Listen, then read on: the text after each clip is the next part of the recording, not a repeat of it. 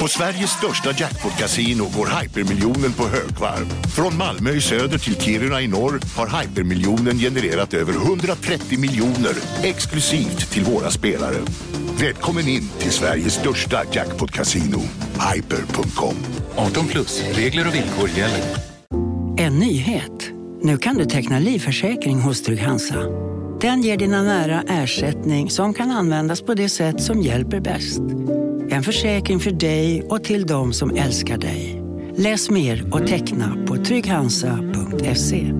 Trygg Hansa. Trygghet för livet. Du, Åke på ekonomin. Har han träffat någon? Han ser så happy ut varje onsdag. Det är nog Ikea. Har du dejtat någon där eller? Han säger att han bara äter. Ja, det är ju nice alltså. Missa inte att onsdagar är happy days på Ikea.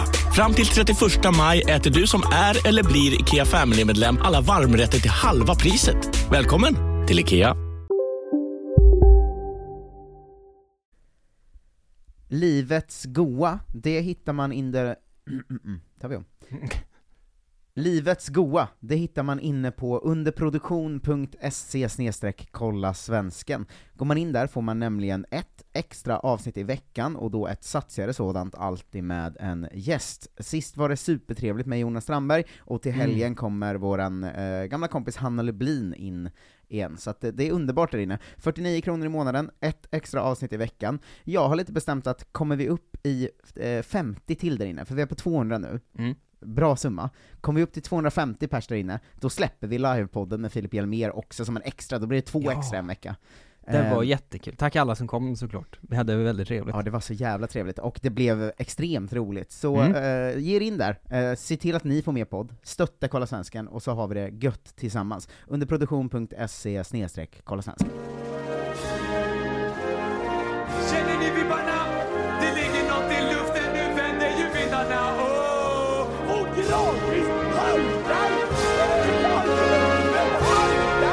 Vi är Sverige, alla andra de kan gå hem.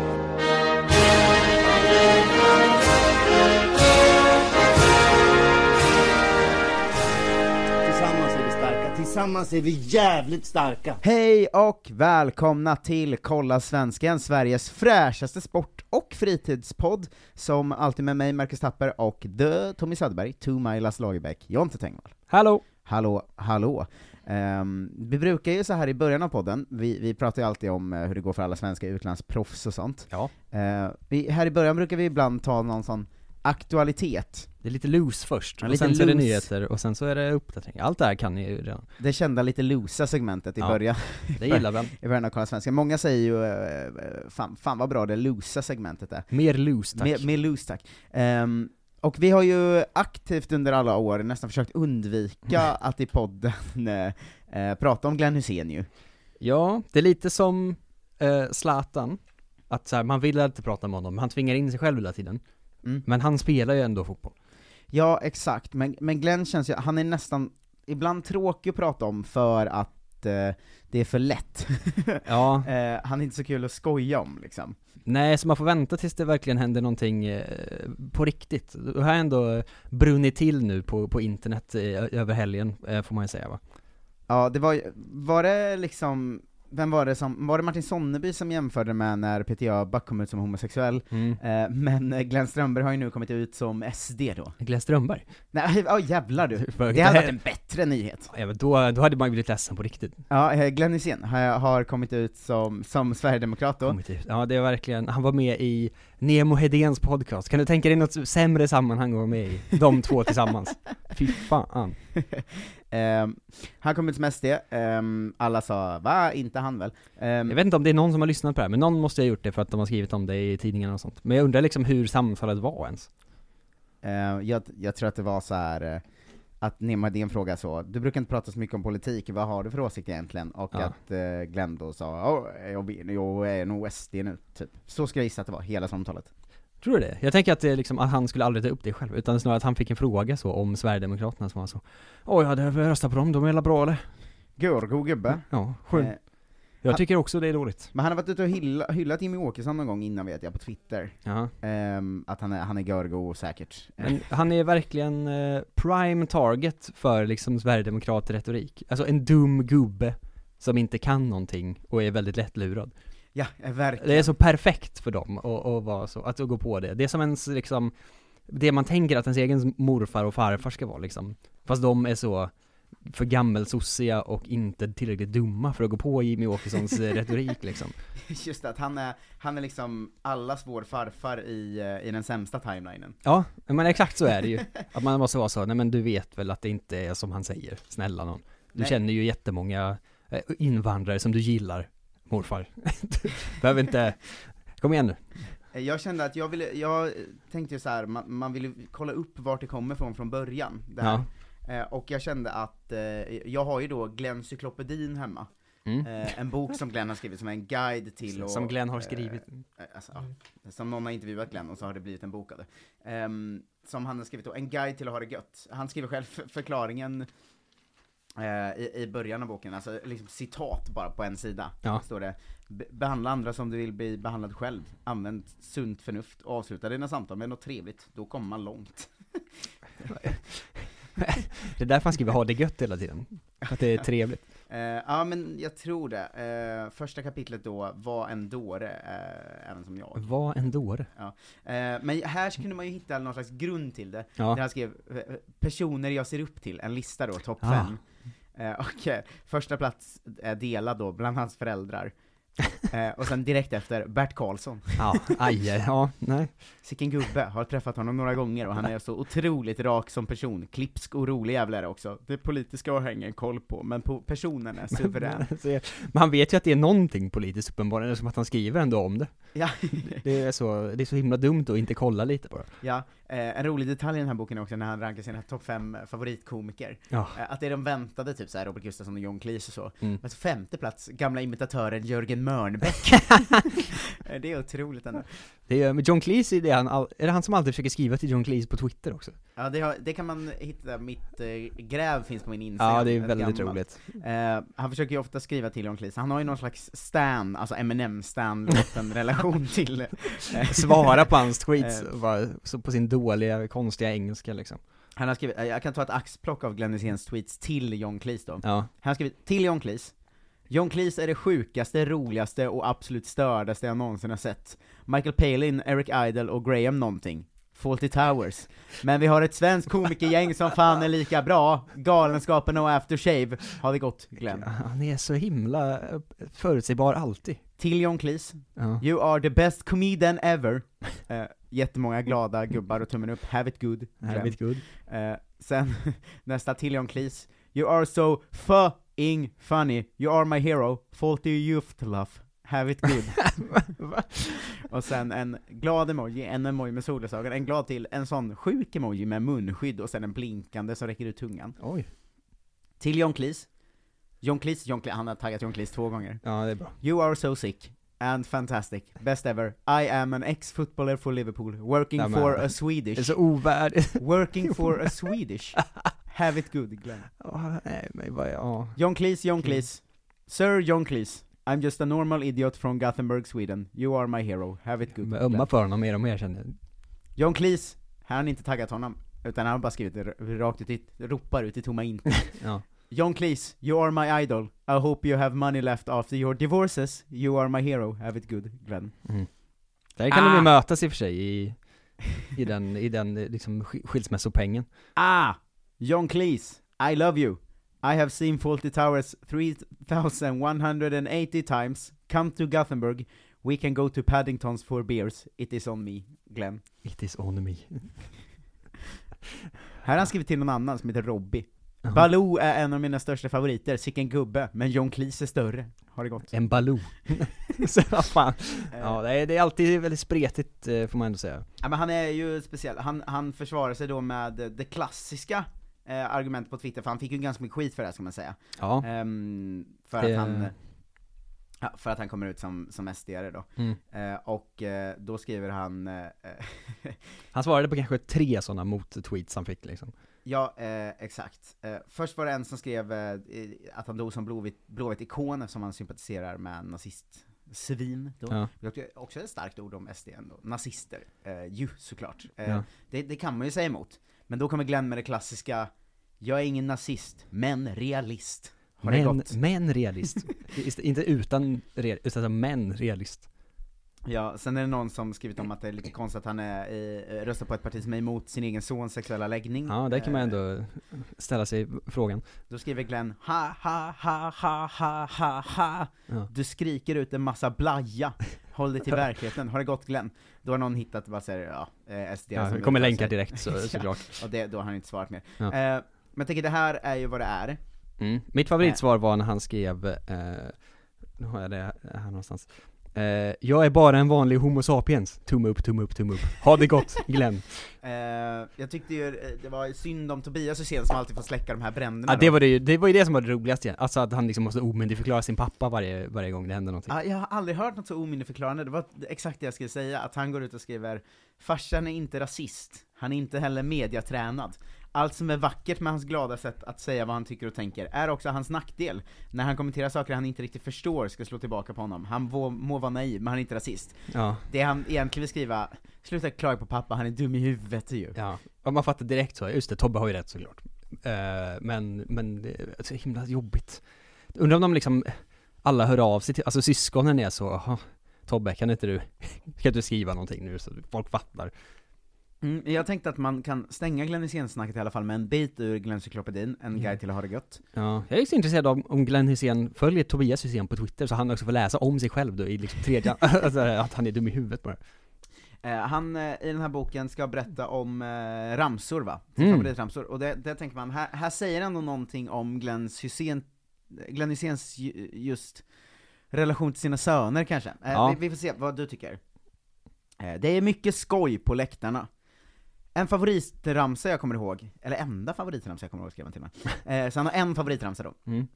Det var när Blåvitt mötte AIK på Råsunda. Tobbe var med och Anton hade kommit ut som homosexuell. Då sjöng AIK-klacken, vem har nummer 7 i Göteborg? Vem har nummer 7 i Göteborg? Hans farsa heter Glenn, hans brorsa suger lem. Vem har nummer 7 i Göteborg? Det går inte att bli förbannad för en sån sak. Det var ju så fyndigt. Ja, det är verkligen ordet. Det är starkt alltså. Fyndigt. Det går inte att bli arg över en sån. Det är så himla sjukt sagt. Det var ju så fyndigt. Hans farsa heter Glenn och hans brorsa suger lem. Det rimmar ju inte. Det är uselt. Verkshöjd på alla sätt är ju jättedålig. Det går inte att bli förbannad, Jonte. Det var för fyndigt. Nej, men jag är lite mer på så att det går inte att bli förbannad. Man blir ju trött. Det går liksom inte att orka ta emot det ens. Ska vi stänga Glenn Hussein kanske för alltid och hoppa in i nyhetssätt? Ja, vi får se om han lyckas ta sig in igen på något sjukt sätt. Man vet ju aldrig när han dyker upp. Vi går vidare med en vignett. Jonte Tengvalls nyhetssida. Jag har social fobi, jag vet inte om det märks. Nyheter, Marcus. Vi ska spela VM nästa år. Nu är det hockeyfeber. Nej, stå på pallen. Och sånt. För att vårt kära damlandslag tog sig dit genom 2 kvalmatcher. Först vann de med 15-0 borta mot Jorgen. Ja. Och sen då katastrofresultatet 1-1 hemma mot Irland, som ju räckte eftersom att de har vunnit alla andra matcher redan. Ja, för att vinna gruppen. Vi hängde ju när de spelade den här 15-0 matchen och pratade mycket om det, att man så här. Jag tror att många har haft den relationen. Nu har det ändrats de senaste åren för man har börjat följa mer liksom. Ja. Men man har haft den relationen till våra damer ofta att man mest sett dem i mästerskap, framförallt i ens uppväxt kanske så här. Nu de senaste åren har man ju följt en kval i podden och sånt. Men det är aldrig någon idé att se en kvalmatch typ. Alltså förutom att se liksom, så här, hur spelar de så här? För vi vinner ju alltid. Ja, men exakt, jag skulle komma till att de senaste åren när man börjat följa, så att det var 4-5 år sedan började de följa damerna mer liksom, och se och läsa om liksom, kval och andra samlingar, även träningsmatcher och sådär. Ja. Och att man bara gradvis inser att just det är ju därför man inte pallar kolla kval, för att vi vinner med 15-0 och sånt. Det är mest ointressanta fotbollsmatcher man har talat om. Så jävla tråkigt. Ja, helt bedrövligt ju. Också på någon så borta i Georgien. Hur många kan de ha? 200 pers på läktaren kanske, varav hälften är från Sverige. Alltså du vet, det är ju ingen som vill se den matchen. 0 verkshöjd igen då. Ja, men nu är vi klara för VM, så det är ju jävligt gött. Vi spelar VM 2023. Vart är det någonstans? Jag vet inte. Är det Frankrike? Det ringer en klocka med Frankrike, va? För det är EM i England i sommar, det vet jag. Men de har alltid, det blir heller aldrig en grej om var dammästerskap spelas just. Man behöver liksom inte vara orolig. Det hade varit otroligt om du inte visste att det blev... Nej, just det, Australien och Nya Zeeland ju för fan. Ja, det är den. Men det hade varit otroligt om du inte visste att det var EM i England i sommar. Nej, det vet jag. Det man längtar mest till. Ja. Som vi för övrigt såklart kommer göra något kul runt. Men skit i det nu. Skit i det nu. Vi ska till VM och så på Parren ändå. Där borta. Ja, det är väl lite att det här EM:et sommar och VM nästa sommar. Alltså, vi pratade lite med Petter Landén om det i premiumavsnittet. Mm. Men att det är så här, man vet inte hur länge till vi kommer vara ett av världens bästa damlandslag, eftersom exakt. Resten av världen också har börjat satsa hårt på dam. Kommer det kapp snabbt, gör de. Så att det är ju så här, det är de här mästerskapen vi verkligen ska gå för guldet liksom. Mm. Vet du, så spanska damlandslaget, jag hade ju ingenting för 2 år sedan. Och nu är de så bäst i världen typ. Ja, alltså, vad fan hände? Alltså. Det är för jävligt. Hur är det? Det är ju samma spelare. Eller vad har hänt liksom? Man fattar inte sådana grejer. Men det är tydligen så där. Mm. Men vi klarade oss dit i alla fall på ett sätt som var att demolera alla egentligen. Vacker tycker jag. Ja. Förutom Irland hemma då. Den plumpen. Ja. Att bara spela oavgjort mot Irland. Men det är konstigt, eller det är en härlig grej med att följa damfotboll mer tycker jag. Det är att man landar i den här cykeln att det är mästerskap varje år nu. Ja. Att det var varje sommar är det något att se på. Man måste liksom inte ha de här mellanåren som man fick annars när man var yngre och inte liksom brydde sig på samma sätt. Utan nu är det alltid att man kan gå in och vara så, ja, det är en månad dam-VM också. Mm. Gud vad härligt. Ja, men det är verkligen en uppmaning till, för jag gissar att säg hälften, och det kommer gå bättre. Hälften av våra lyssnare kanske då inte följer damerna så mycket. Ja. Egentligen säkert fler än hälften, men om man vi är generösa. Vi är generösa, säger jag. Jag tror att hälften bryr sig när det är mästerskap i alla fall. Exakt, men att ni som inte bryr, hoppa in. Det är ju lika, alltså det är ju lika kul att kolla på de matcherna. Och bättre. Då får man ju mästerskap varje år. De är ju också, herrarna är ju roligare att följa i kval då, eftersom det är så här, ska vi klara det eller inte? Där är ju damerna ointressanta, för vi kommer ju klara det. Men i mästerskap är ju damerna roligare, för då är det så, fan, vi går för guldet på riktigt nu. Ja, direkt, vi kommer inte åka ut mot Ukraina. Nej. Så att det är uppmaning till er som inte gör det. Ja, och sen var det lite så här, vi har tänkt på vad liksom vad Magdalena Eriksson ska säga kring Chelsea-grejerna och sånt runt omkring den här landslagssamlingen. Och hon var ju ungefär lika liksom, tom kring det som man kunde förvänta sig att det skulle vara, tyvärr. Eftersom att hon har varit frispråkig annars, men var så, ja, jag ser fram emot den nya ledningen och sportsliga, vad som händer sen och bla bla bla. Alltså det sånt pissstråkigt liksom. Som hon brukar säga, det är synd att herrarna inte uttalar sig så mycket. Ja, lite så är känslan direkt. Men i samma veva då så Kosovara Asllani gick ut i intervjuer och sa att vi borde också spela på Friends nu. För att det är kul på Ullevi såklart. Men vi är redo för nästa steg. Då kände jag, visst, måste vara mycket bättre att spela på Ullevi. Alla hatar ju Friends. Varför skulle någon vilja spela där? Ja, verkligen det är såklart en jämställdhetsfråga och en grej på det sättet. Och de kan såklart sälja ut Friends om de vill det, tror jag. Men det är så här, bättre att spela där är kul ju. Ja, Friends är ju världens värsta plats. Ja, det är ingen Sverige gillar ju Friends. En grej som jag tänkte på med Irlandsmatchen och som jag tänkt lite på senaste året, men inte riktigt vågat säga, för jag inte vill liksom, jag vill tänka att hon är så himla talangfull och bra. Men nu måste det börja lossna lite mer för Bennysson snart, för hon fyller 20 år. Ja. Fan vad bra hon var när hon var 16-17. Men ja, visst är hon inte så bra nu.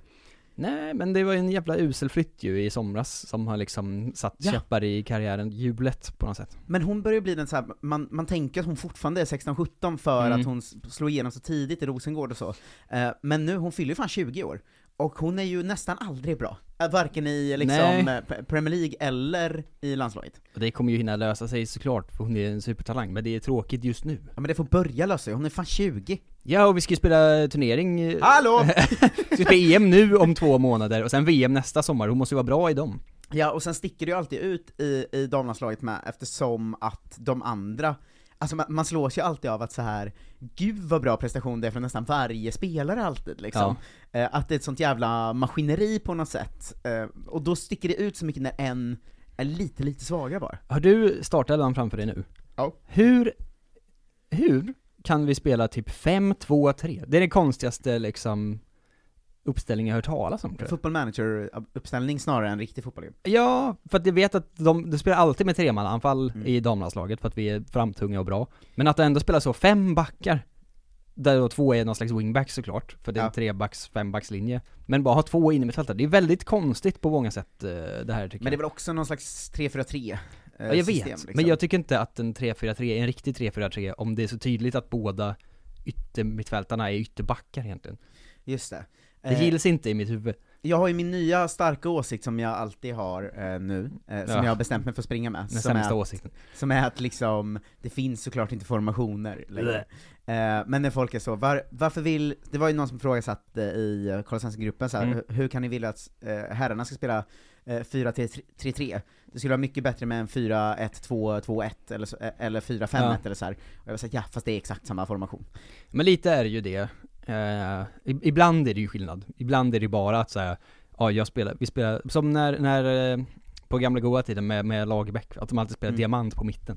Alltså, det är ju ändå 4-4-2. Det händer ju liksom ingenting. Ja, men jag menar, här är också, alltså det är ju ganska ofta att en av mittbackarna i viss del av spelet oftare ligger som en defensiv mittfältare. Ganska ofta att en av ytterbackarna kommer in i mitten. Såklart. Alltså, jag menar, så här, det är ju inte så att det är bara två på mittfältet och sen får ingen annan vara där. Nej.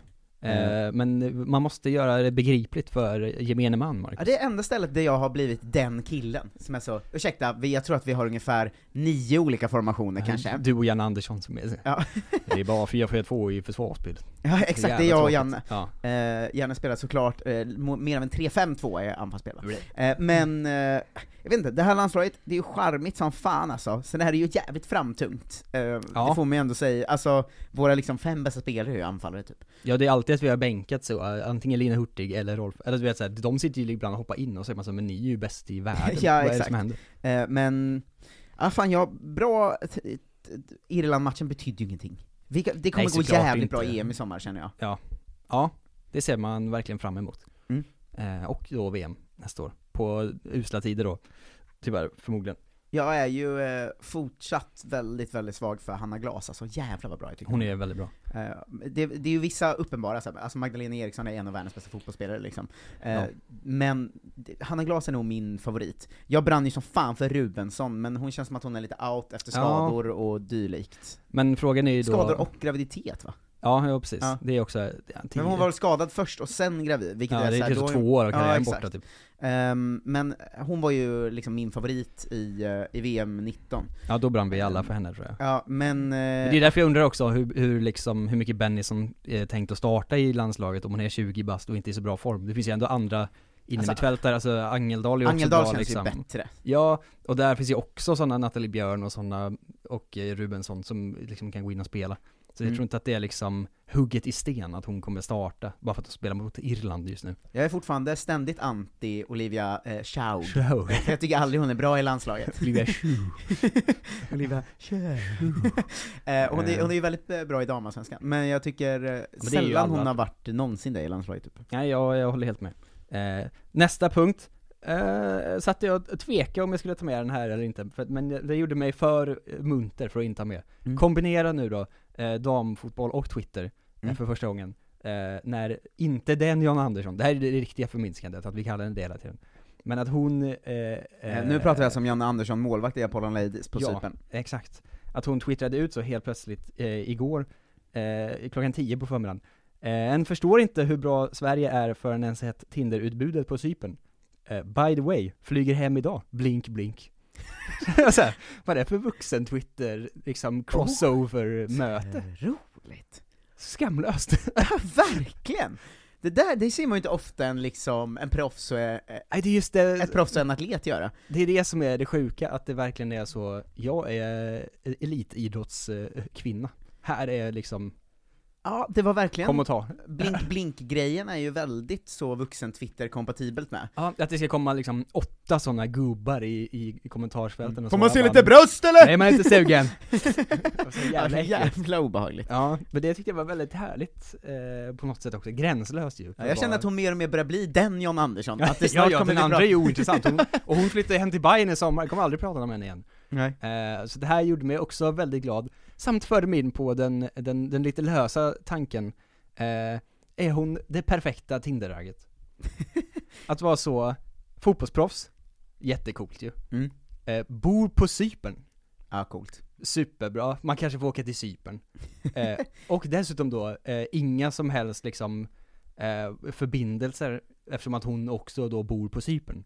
och bara är i Sverige ibland. I och för sig ska man säga att det, just att hon gör det öppet och på ett vuxentwitterigt sätt är ju väldigt speciellt. Ja. Men det här är ju ändå, alltså det är ju bättre att hon försöker ragga på Twitter än att alla svenska herrspelare hemma och är otrogna varje sändning. Ja, det är såklart sant.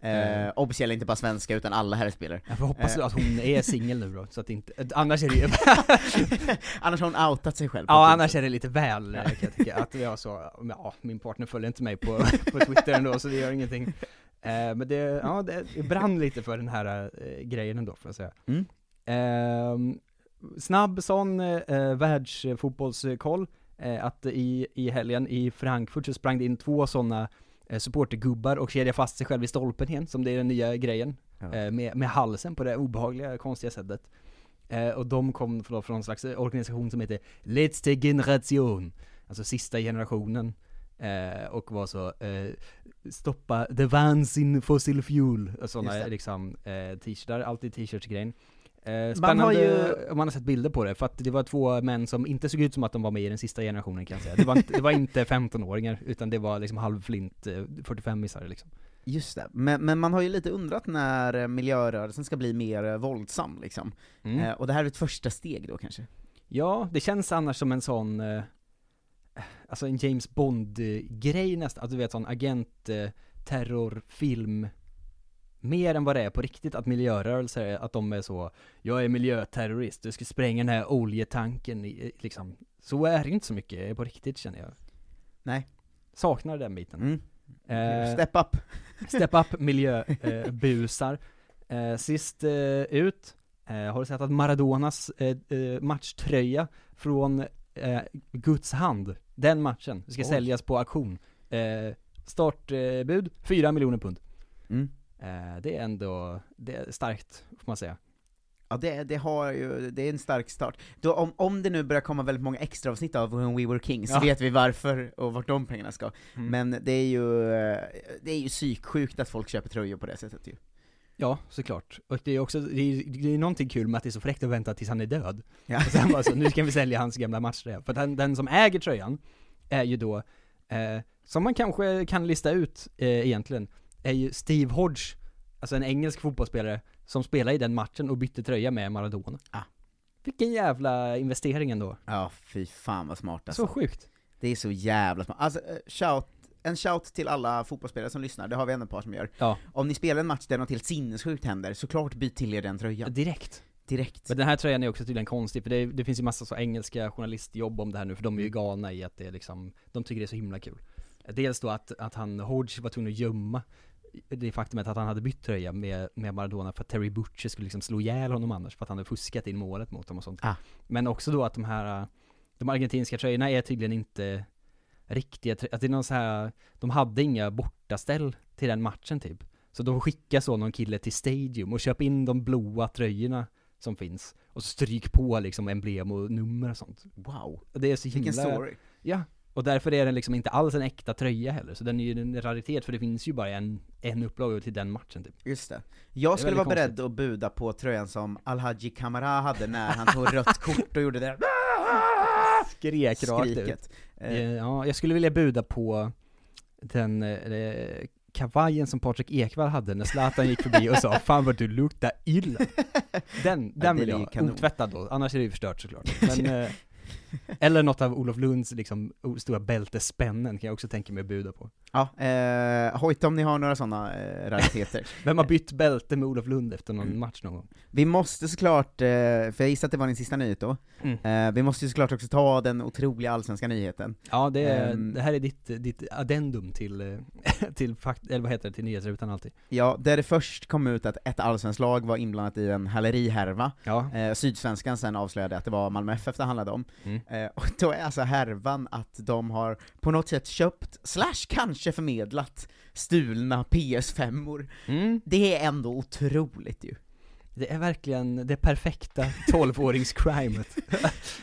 Det säger så mycket om fotbollsspelare att de är så rika, mycket, ja. Liksom, men så dumma att om någon kille kommer så, tja, jag har massa PS5-or du kan köpa billigt, att de är så, fan vad nice. Tänk! Konstigt. Du har väl råd att köpa ett PlayStation från Elgiganten? Ja, de fanns ju ingenstans och de var slut överallt, men liksom, vad fan. Ja, men det här är ju bara att de är korkade. Att de så, jaha, ett billigt PS5 som jag kan få nu. Vad nice. Taget. Alltså jävla dumt. Hur får inte du tag i dem förresten? Nej, skitsamma. Det är inte... Nej, den tanken har inte slagit de här spelarnas hjärna. Nej, men visst borde man ändå vara så. Varför är det typ någon i laget som har 25 Playstations? Vad händer där?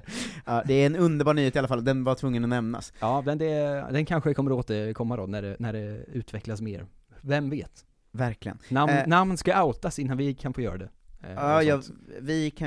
Det är inte vårt förtal att dra på oss, höll jag på att säga. Nej, vi ligger illa till ändå i förtals... liksom korgen. John Andersson, hör av dig igen. Om du lyssnar. Vi ska ju prata om hur det går för alla svenska fotbollsspelare, va? Ja. Först har jag kuppat. Oj. På grund av tips då. In ett quiz till dig, Jonte Tengvall, som jag gör ibland. Äntligen. Du brukar ju få ganska svåra... Jag brukar försöka jobba med svåra quiz. Ja, det är oftast väldigt svårt. Det är det. Men nu ska vi träna ju för att vi ska vara med i Quizaleta också. Det kan vi outa nu också, för det är ute. Just det, vi ska vara ett lag i säsongens Quizaleta på Dobb TV. Där vi kommer ju spöra skiten nu snett inåt bakåt om vi möter dem. Ja, kan vi säga. Det är vad det är, men när det kommer kan man ju titta på det om man vill. Ja, vi har ju ett gäng damspelare runt om i världen. Nu vill jag att du berättar vilka som har gjort flest mål den här säsongen. Det här kommer inte vara med i Quizaleta. Det här kommer inte vara med i Quizaleta, kan vi säga. Vi har en topp 17 sammanställd av Kolla Svenskan-kontot, men jag kommer smalna ner det till en topp 10 då. Det här är alltså svenska damfotbollsspelare som gjort flest mål. Flest vi kör en topp 9. Hej, Synoptik här. Visste du att solens UV-strålar kan vara skadliga och åldra dina ögon i förtid? Kom in till oss så hjälper vi dig att hitta rätt solglasögon som skyddar dina ögon. Välkommen till Synoptik. Nu är det stor vårfest på K-bygg med massor av varor till kanonpriser. Eller vad sägs om Beckers Elite träolja för bara 229 kronor. Ytterdörr modern för bara 5 995 eller 25% rabatt på förvaring och skjutdörrar från Elfa. K-bygg. Bygghandel med stort K. Välkommen till Unionen. Jo, jag undrar hur många semesterdagar jag har som projektanställd. Och vad gör jag om jag inte får något semestertillägg? Påverkar det inkomstförsäkringen? För jag har blivit varslad, till skillnad från min kollega som ofta kör härskarteknik på möten. Och dessutom har högre lön trots samma tjänst. Vad gör jag nu? Okej, vi tar det från början. Jobbigt på jobbet. Som medlem i Unionen kan du alltid prata med våra rådgivare. Svenska damfotbollsspelare. Vi kan ta assist-quiz också. Nej, men det går ju inte. Flest mål, svenska damfotbollsspelare som inte spelar i damallsvenskan då. Topp 9. Okay. Du kommer få 2 poäng för varje spelare du har på rätt plats. Jag kommer inte gissa på rätt plats, Marcus. Det går inte. 1 poäng om du bara har rätt på spelare. Minus 1 om du säger den som inte är med. Hur ska du hålla koll på allt det här? Jag har ingen aning. Nej. Vilka nu då? Då ska man tänka. Några ska du ju spontant ta direkt. Ja, men man kan väl damma in typ Rolfö. Vart vill du sätta henne på listan då? 5. Hon är 2. Hon är 2? Här är både ligamål och cupmål inräknat då. Ja, okay. Hon har 9+4. 9+4. Så 13 mål. 13 mål, det är inte så mycket mål ändå. Jag tänkte att det skulle vara fler. Sen är det ju de här...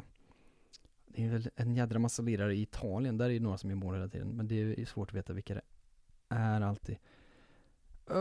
Vilka gör mål? Kosovara Asllani, vart sätter du henne? Topp 9 är vi på då. 7. 8.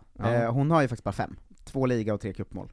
Just det, så 5 mål är ändå ribban nu. Då är det nästan typ så att Blackstenius kan vara med också. Vi har ju 2 minst som vi nämnt ganska mycket. Ja, jo. Det är ju alltid det som blir pinsamt för en. 3 som vi nämnt mycket och en av dem är väldigt svår. Nej, det är en av de här... Serie A-spelarna i mitten. Men någonstans. Jag kommer ge dig benefiten att du får in Blackstenius, för du nämnde ändå henne. Hon är på 9:e plats. Hon har också 5 mål då. 4 i ligan och 1 i kuppen. Just det. För det var det jag tänkte annars. Om det hade varit fler mål så hon hade ju inte hunnit med det. Mm. Jag ska säga att den här listan medan du tänker är sammanställd av Kolla Svenskan. Ja. Vårt systerkonto kan man säga. Som alltså verkligen flera gånger per dag uppdaterar om hur det går för alla damspelare runt om i världen. Så det är tips att följa Kolla Svenskan på Instagram. Mm. Och nu ska jag försöka komma ihåg vad de här spelarna i Italien heter. Men är Lina Hurtig med på den här listan? Lina Hurtig är med. Vart sätter du henne? 4. Nära, tredje plats. 4 liga, 6 cupmål, 10 totalt. Är för övrigt den enda förutom Asllani också då, som har fler cup än ligamål på listan. Vet inte vad man ska dra för slutsats av det. Att de gör många mål mot sämre motstånd antagligen. Ja, antagligen ja. Eller att de inte är så rågivna i startelvan. Nej, precis. Sen undrar jag om Sofia Jakobsson är med på den här listan. Men jag kommer gissa på det ändå. Nej. Hon har ju suttit bänk för mycket. Hon har suttit bänk och nu är hon i USA. Det har inte gjort något än. Nej, det är också det. Jag vet inte när den säsongen är. Den är ju vår-höst. Ja, liksom, det var en landslagsschansning.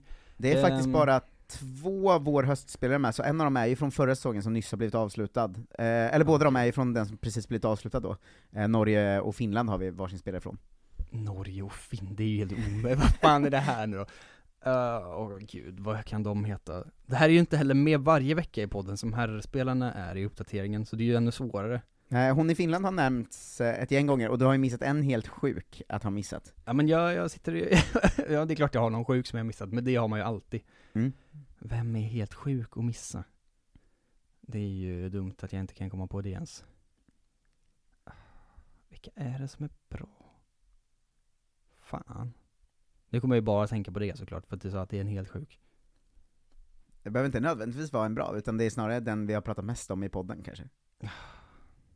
Är Karin Lundin med på listan? Karin Lundin är med på listan. Jag fattar vart jag satt här och funderade på om hon gjorde så mycket mål, men ja. Ja, var sätter du henne? Plats nummer 6. Plats nummer 5. Hon har ju 8 ligamål ju. Ja, det är bra. För Fiorentina. Men det måste ju vara någon i Norge eller Finland då som har gjort mest mål, antar jag. Hade du missat Karin Lundin hade man kokat. Nej, men jag hade det i bakhuvudet hela tiden, så var jag så. Jag kommer dra till med det här sen på slutet någon gång. Det är vår favoritspelare ju. Ja. Nu kan det inte vara så många kvar heller. Nej, du har ju plats 6, plats 7, plats 4 och plats 1 kvar. Ja. Nej, det är bara dem. Det är väl bara dem kvar typ. Och sen ska jag tänka om det är någon mer. Vad fasen heter hon som spelar i Italien som gör massa mål då? Är det någon annan i Italien? De du har kvar är Italien, England, Norge, Finland. Är det England också? Är det Anna Anvegård med? Anna Anvegård är med. Vart sätter du henne? Vilka platser var kvar? 8. Du har 1, 4, 6 och 7 kvar. 7. Hon är på plats 6. 4 mål i ligan, 3 i kuppen, 7 totalt. Ja, de här jävla kuppmålen förstör ju allting. Och är det nu, vem är det nu då? Du har satt 6 av 9, det är fan bra jobbat bra alltså. Då. Det är riktigt bra jobbat och måste jag säga. Men lite hjälp också, men... Just det, och Karin Lundin, hon spelar i... Fiorentina. Och inte i Florencia. Nej. Där den andra spelaren spelar som gjort massa mål. Kanske. Nej, hon är inte med här. Det kan vara så att han har begränsat det till högsta ligor här kanske. Det är väl högsta ligan. Det kanske är. Men då är hon inte med bara. Nej, jag vet inte vem som är kvar. Är det Ekeroth? Nu har du haft ditt första fel. Ja. Hon är inte med. Du har 2 gissningar till om du vill, men det känns som att du har svårt här. Jag kommer inte sätta i Finland och Norge. 6 av 9 är snyggt. Ja. På 7:e plats har vi Maria Banusic på Migliano i Italien. Ja. På 4:e plats har vi Mimmi Lövenius Vöm. Ja, Lilleström som har 5 ligamål, 4 cupmål. Första plats. Överlägsen första plats. Ja. Det har vi ju i Åland United, Cassandra Koronen. Har vi ändå nämnt ganska många gånger. Ja, 21 ligamål, 7 cupmål. Det är ett jävla dundernamn också, heter Cassandra Koronen. 28 mål totalt förra säsongen som är avslutad. Åland United. Så vi har Cassandra Koronen, sen Rolfa Hurtig, Löfenius Vem, Karin Lundin, Anvegård, Banusic, Asllani, Blackstenius. Jag kan dra assistgänget också, för de behöver du inte gissa på. Det är för elakt. Där har vi 17 assist högst upp, Sofia Hagman i Apollon Limassol. Det är en otrolig säsong ändå. Andra plats Rolfö som också har 17, 8 i ligan, 9 i kuppen. Sen har vi Linda Prambrant. Va? Det är nästan Linda Sembrant. Vem är det? Fast hon spelar i Lecce. Hon har 10 assist i ligan. Wow. Varför har vi en som inte är Linda Sembrant utan Linnea Prambrant? Ja, det är härligt. Ja. Maria Olafsdottir Gross i Celtic har 5 i ligan och 2 i kuppen. Amanda Nildén i Juve har 6. Hon var jag tänkte på mållistan, men det var inte aktuellt ändå. Nej, det är bara assist. Irma Jusanovic i Lecce har också 6 assist. Jävla poängproduktion i Lecce där Ida Bengtsson också har 3 assist. Lecce, det är dit vi ska åka. Och den delade sista platsen, eller sista, delade 7 sjunde platsen här då. Sista på den här listan. Med Ida Bengtsson i Lecce har Mimmi Löfvenius. Vem? I Lilleström. Men väl skött ändå, det får jag ge dig. Du får det kändes skönt att inte bomma så hårt. VG+. Tack! Vill du höra lite om hur det gått för Herrera också? Herrera? Äntligen. Start för Kristoffer Olsson och poäng. Sin fjärde assist för säsongen när Anderlecht vann borta mot Kortrijk med 3-2. Viktig assist, viktig start, viktig vinst. Jävligt bra för Koffe ändå får man säga. Skönt, så de gick upp på tredje plats i ligan nu. Det var välbehövligt för Kristoffer Olsson får man verkligen säga. Han ska inte sitta någon jävla bänk. Resten av belgarna har inget på gång. Det har vi heller inte i Bulgarien och Bosnien-Hercegovina. Men vi måste såklart hoppa in i Cypern och säga att Aris Limassol och Frans Brorsson tappar poäng igen. 1-1 mot Anorthosis Famagusta. Fralle Bralle spelade 90 minuter. Jag vill att han också ska ut och swinga på vuxen Twitter. Så att det var liksom en av varje. Men han har ju varit ute mer och varit så anti-vax för sånt, tror jag. Så att, han och andra... varför är herrfotbollsspelare så jävla tråkiga och dumma? Jag vet inte fan. Svenskdödaren Kamil Grabara, alltså målvakten i FCK, som ju har 28 svenska målvakter bakom sig i leden, har satt nytt rekord i Superligan eftersom han har hållit nollan 703 minuter i rad. Nu. Så det ser inte så bra ut för Kalle Johan Staket att få speltid igen, inte heller för Johan Guandanjo, men han är ju ung, va? Ronny Bargi spelade 58 minuter i 1-0-vinsten mot Midtjylland här, och Viktor Claesson spelade hela matchen. Randersvenskarna gör ingenting, men de är en svensk klubb så de ska nämnas att de finns. De förlorade med 3-0 mot Ålborg. Vilka jävla sopor alltså. Vi kokar. Var i och för sig bara andra matchen i rad då som Hugo Andersson fick spela 90 minuter. Så vi är ändå en ny startspelare i Randers. Får vi hoppas att han får vara kvar som. Bröndby förlorade även de med 3-0 mot Silkeborg. Debut för Rasmus Wikström, men fan vad uselt. Århus och Erik Karl spelade 2-2 mot Nordsjälland. Det var Karls fel att Nordsjälland tog ledningen, va? Så det var ju tråkigt och dumt.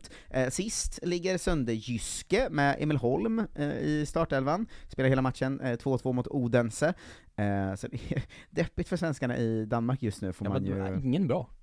Nej, det får man verkligen säga. Den Nordsjälland, de som... nyss nämnde, har ju svenska, men de spelar ju inte. Alltså Daniel Svensson fick hoppa in i 80:e och Benjamin Nygren var bänkad. Han skulle fan inte vara bänkad i Nordsjälland. Han har spelat fotboll på 3 år. Ja, han spelade ju 4 raka matcher innan den här då. Nej. Men. Gojani byttes ut i halvtid för Silkeborg när de vann mot Bröndby. Så bra vinst, tråkigt att bytas ut i halvtid. De ligger sist i mästerskapsserien då av danska fotbollen. Röriga jävla pissfotbollen. Vigge Ligge var tillbaka i startelvan för Manchester United när de förlorade mot Everton. För deppigt att förlora mot Everton såklart. Antonio Langa fick hoppa in och spela en halvtimme ungefär. Newcastle vann med 1-0 mot Wolves och Emil Kraft fick spela hela jävla matchen, va? Emil. 8 av 10 i The Chronicle.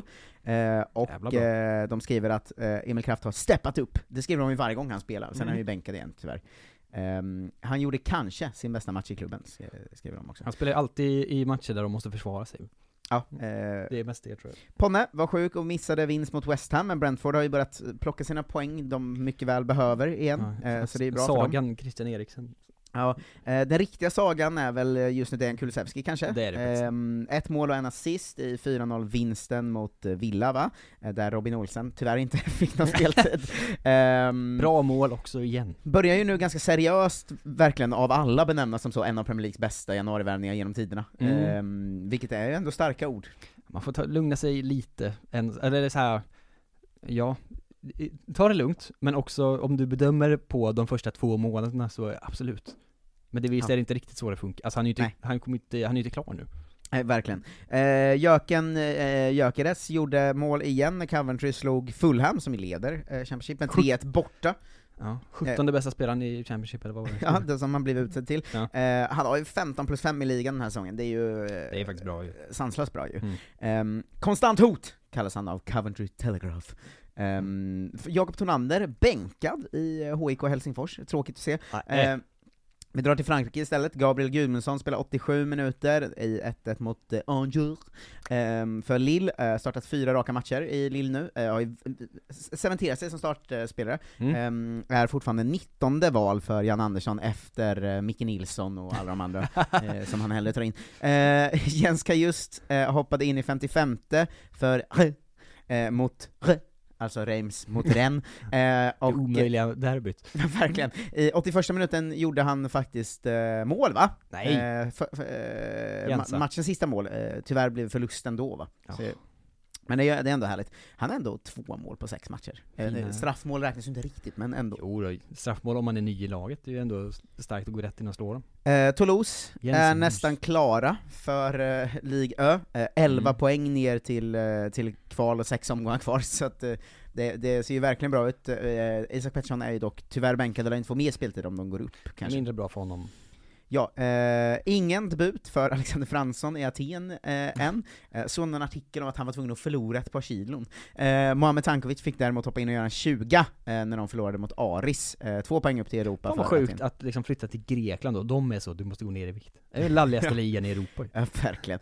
Daniel Sundgren fick 1 minut för Aris i den här matchen då. Aris i sitt fall ligger ju 3 då och har en Europaplats som det ser ut just nu. Svenslaget Panetolikos förlorade med 3-2 mot Atromitos som ju också har August Erlingmark, så det är ett derby, jag vet inte hur de pratar där, men ett derby där Kolla Svenskan får vi kalla det.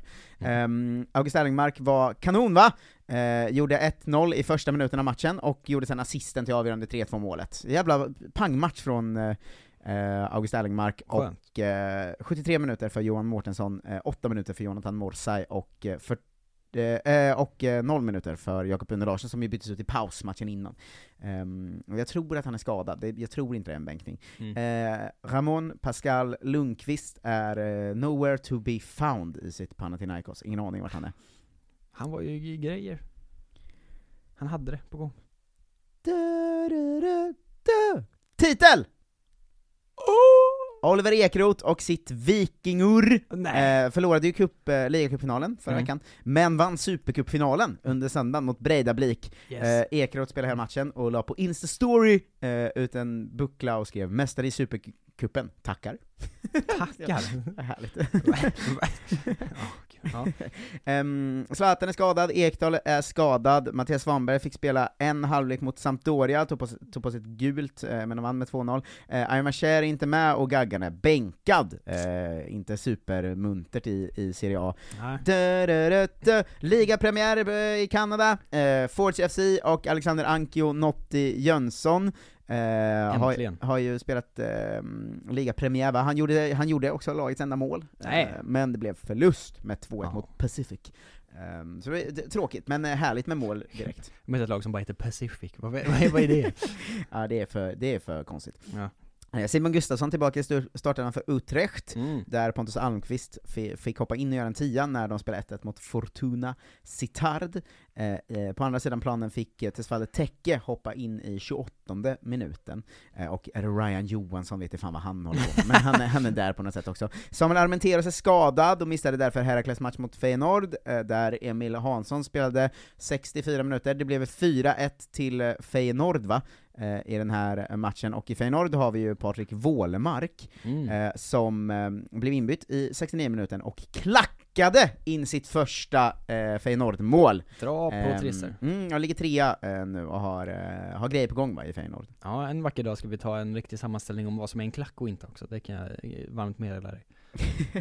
Det är inte alltid en klack i en klack. Nej, det ska bli spännande att höra, såklart. Inga poäng av Jeppe K. Däremot Amin Sarr fick 87 minuter i Herrenfens 3-1 vinst mot Groningen. Då gjorde Sydney van Hooijdonk 2 mål. Och Sarr gick ut och sa: jag skulle älska om han blev kvar här, för den här killen då var inlånad. Så Sarr gillar van Hooijdonk mycket. Man vill inte spela med Sydney van Hooijdonk.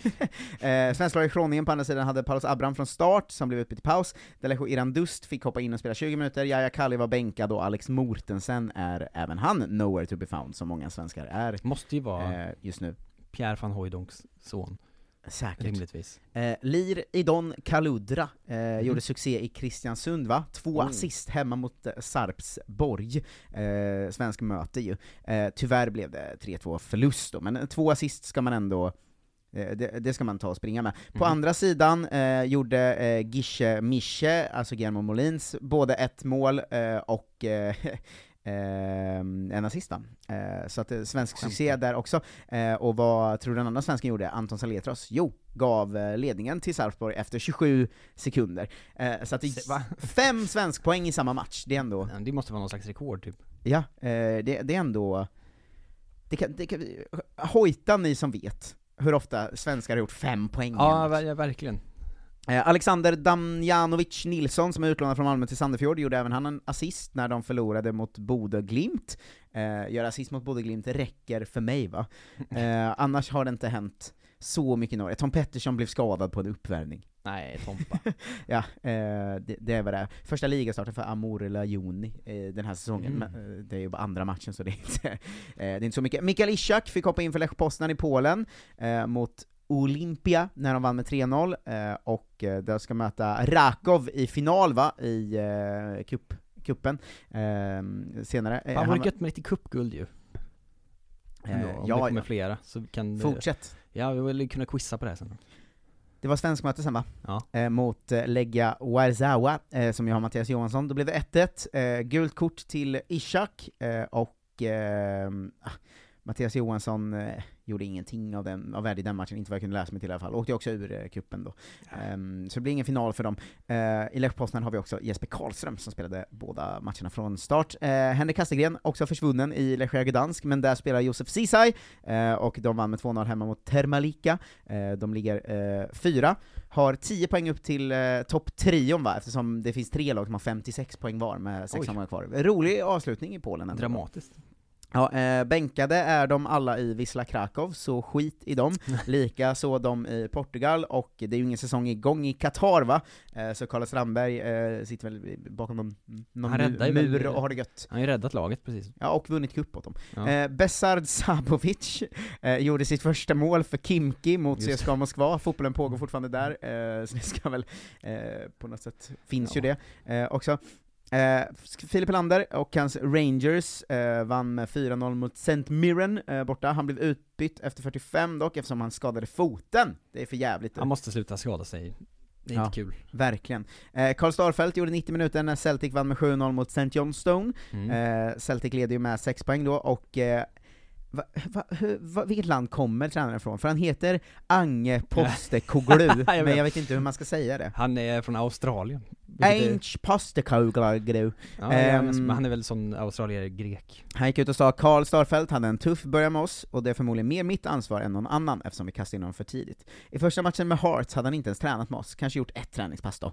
Vi byggde fortfarande ett lag. Vi hade inte Joe Hart, vi hade inte Carter Wickers, vi hade inte Juranovic.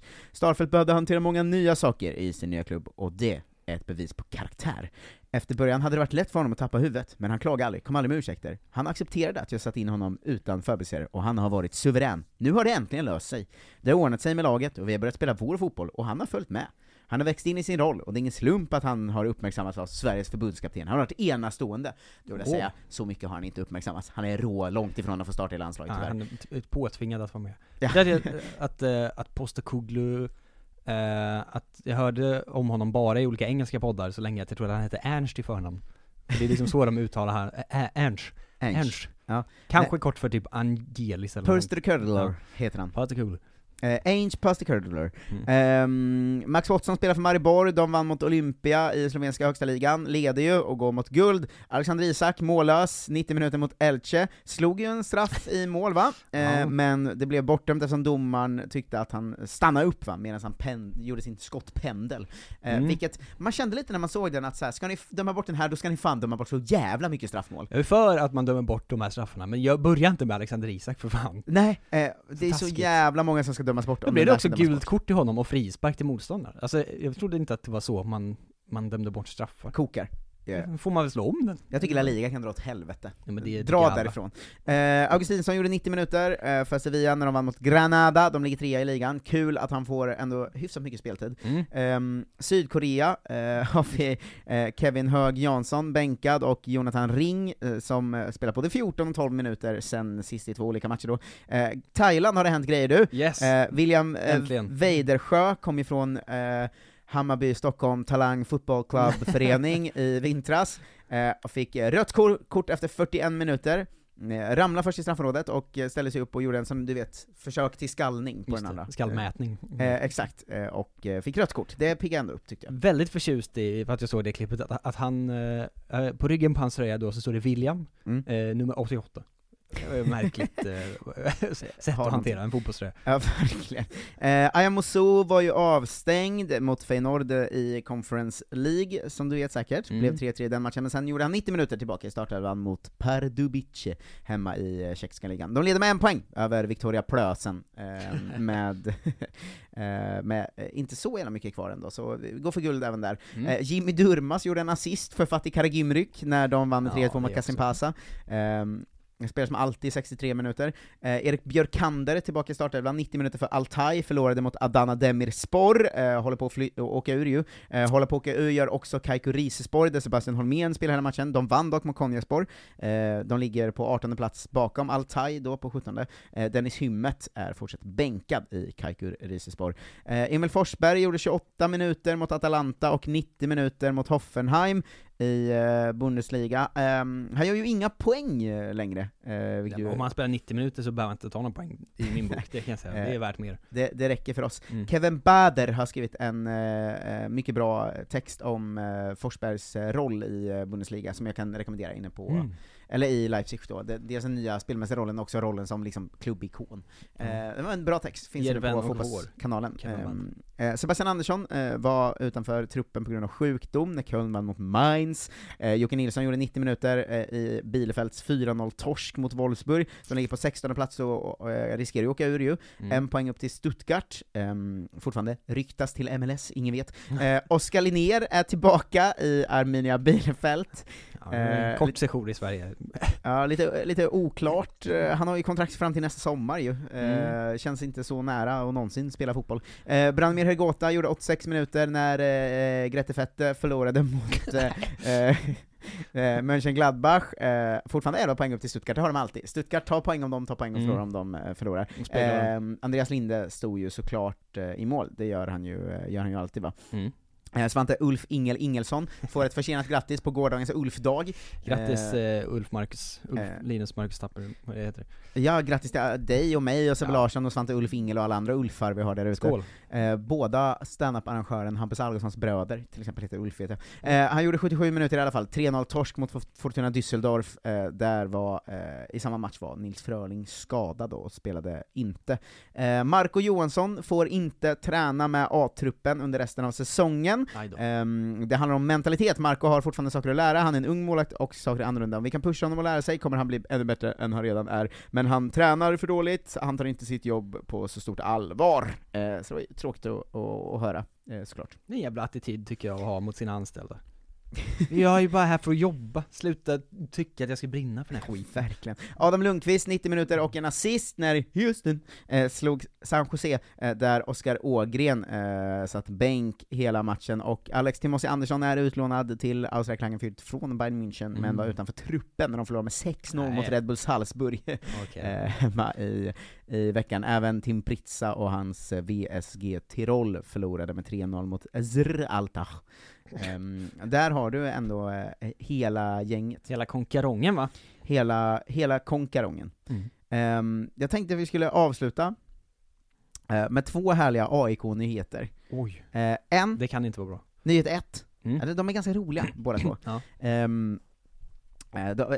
De gick ut då med att hela laget blev matfiftat inför matchen mot IFK Norrköping när de åt på Scandic i Norrköping.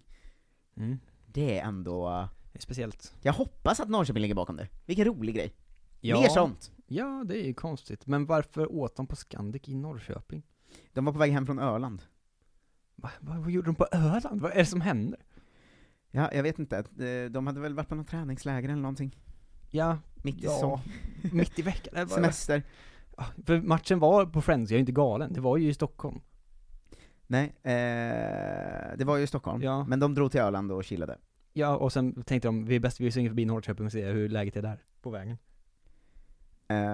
Jag vet inte. Det var kul i alla fall. Jag hoppas det händer mer sånt. Ja, mer matförgiftning. Andra IK-nyheten. Ja. Sebastian Larsson har talat ut om hur det är att få hat på sociala medier. Vilket egentligen, det är ju hemskt allt det här liksom. Han berättar att människor vill pissa på ens grav när man är död. Det gör ju för sig ingenting. Otroligt grovt, såklart. Men det är det minst grova man kan få på sociala medier. Jag tycker det roligaste i den var att Anders Christiansen uttalade sig. Och att det blev ett litet typo, antar jag. Eller? Antingen är det typo eller så är det ett konstigt hot. Ja. För Christiansen säger då: det var någon som skrev till mig att jag skulle passa på mitt barn. Det är saker som inte är roliga att läsa. Och verkligen ointelligenta att skriva. Passa på ditt barn. Va? Antingen har ju någon sagt du ska passa ditt barn för att, som ett hot. Eller så har någon sagt att han ska pissa på sitt barn och de har stavat fel.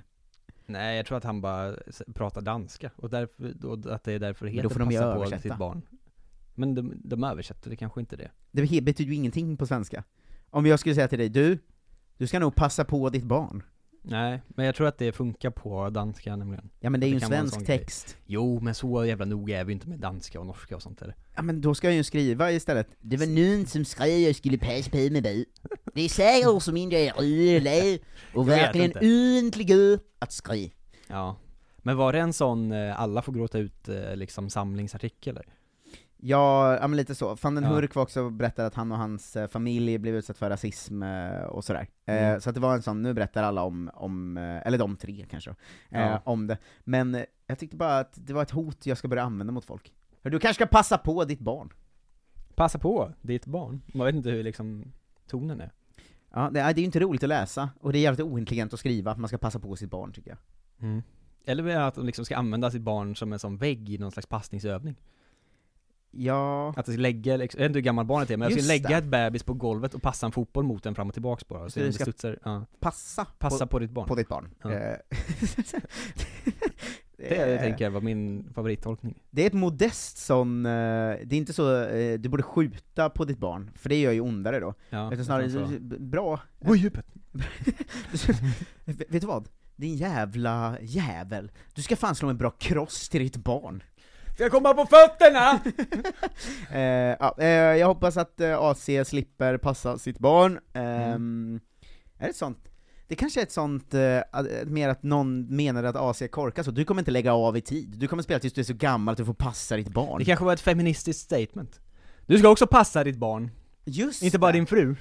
Just det. Men jag tänker att det var en sån, många fotbollsspelare vill säga att de ska sluta på topp och sånt. Ja. Att det var så här, du är en sån som kommer hålla på så jävla länge att du kommer passa ditt barn, för han kommer inte bli bra på fotboll också, så kommer ni spela i samma lag. Det vill man ju se ändå. Du är så bra. Din kropp är så fint skick, så du kommer en dag passa ditt barn. Ja, det är ju rent ointelligent att skriva. Jag är ju skadad hela tiden. Ja. Säger Asian det. Hur gammal tror de att barnen är? Verkligen. Hörni, det var allt för det vanliga. Slappa gratisavsnittet av Kolla Svenskan. Vill man ha riktigt jävla quality premium content av 2 content creators plus gäst, då ger man sig in på underproduktion.se/kollasvenskan. 49 kronor i månaden. Det är verkligen det bästa sättet att stötta vår produkt, men framförallt också få ett eget extra avsnitt att lyssna på i veckan då. Ja, det vill man ju ha. Det vill man ju verkligen ha. Vad tajta vi är för att vara så slappa. Ja, verkligen. Men jag tycker man ska se in där. Senaste avsnittet var underbart med Jonas Strandberg innan det. Jättehärligt med Petter Landén. Och nu till helgen blir det mys med Hanna Lublin.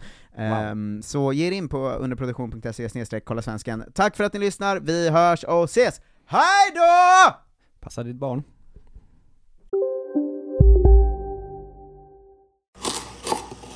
Ah, dåliga vibrationer är att skära av sig tummen i köket. Ja! Bra vibrationer är att du har en tumme till och kan scrolla vidare. Få bra vibrationer med Vimla. Mobiloperatören med Sveriges nöjdaste kunder enligt SKI. Ja? Hallå? Pizzeria Grandiosa?